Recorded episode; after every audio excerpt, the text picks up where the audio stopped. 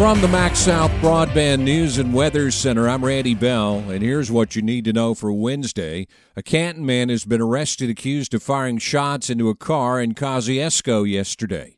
Nobody was hurt in the incident. 26 year old Arinda Stewart is also charged with driving without a license.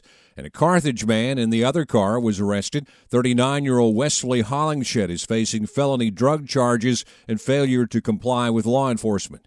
Both men are being held without bond at the Leake County Correctional Center. The shooting occurred after a woman called police saying her ex boyfriend was following her. And police are looking for two people who smashed the glass in the front door of a business on Highway 12 across from the Attala County Coliseum early yesterday morning.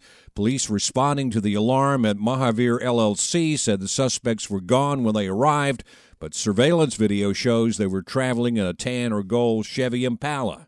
After every disaster, the American Red Cross helps to take care of the survivors. But the organization is playing a larger role in the aftermath of the March 24th tornadoes in Mississippi. This is the first time that, since I've been at MEMA since uh, 2016, that we've made the next step. MEMA Director Stephen McCraney says his agency has an agreement with the Red Cross to help people who lost their homes in the storms by placing them in hotels and providing them with meals for up to six months. I'm looking in great optimism. This is going to be a great program for this event to be able to take care of uh, our citizens. McCraney says the Red Cross will do more than giving people a place to stay and food to eat. It's really getting into disaster case management for that individual family. Only those storm victims who've registered with FEMA are eligible for the Red Cross assistance. There's a new law in Mississippi prohibiting the state from buying drones from China or any other foreign country, and it encourages state agencies to look within Mississippi when purchasing those small unmanned aircraft. Governor Reeves has signed another bill which is also partly aimed at China, restricting the downloading, access, or use of certain technologies like TikTok on state operated networks. The Department of Information Technology Services will be responsible for maintaining an updated list of what's not allowed.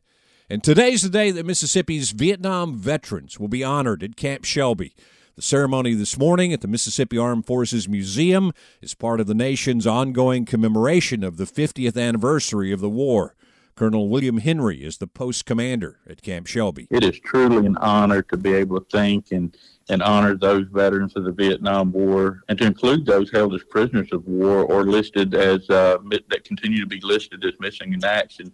In addition to them, we also want to thank and honor their families and as well as the men and women who made the ultimate sacrifice during the Vietnam War. The commemoration of the war continues until Veterans Day of 2025.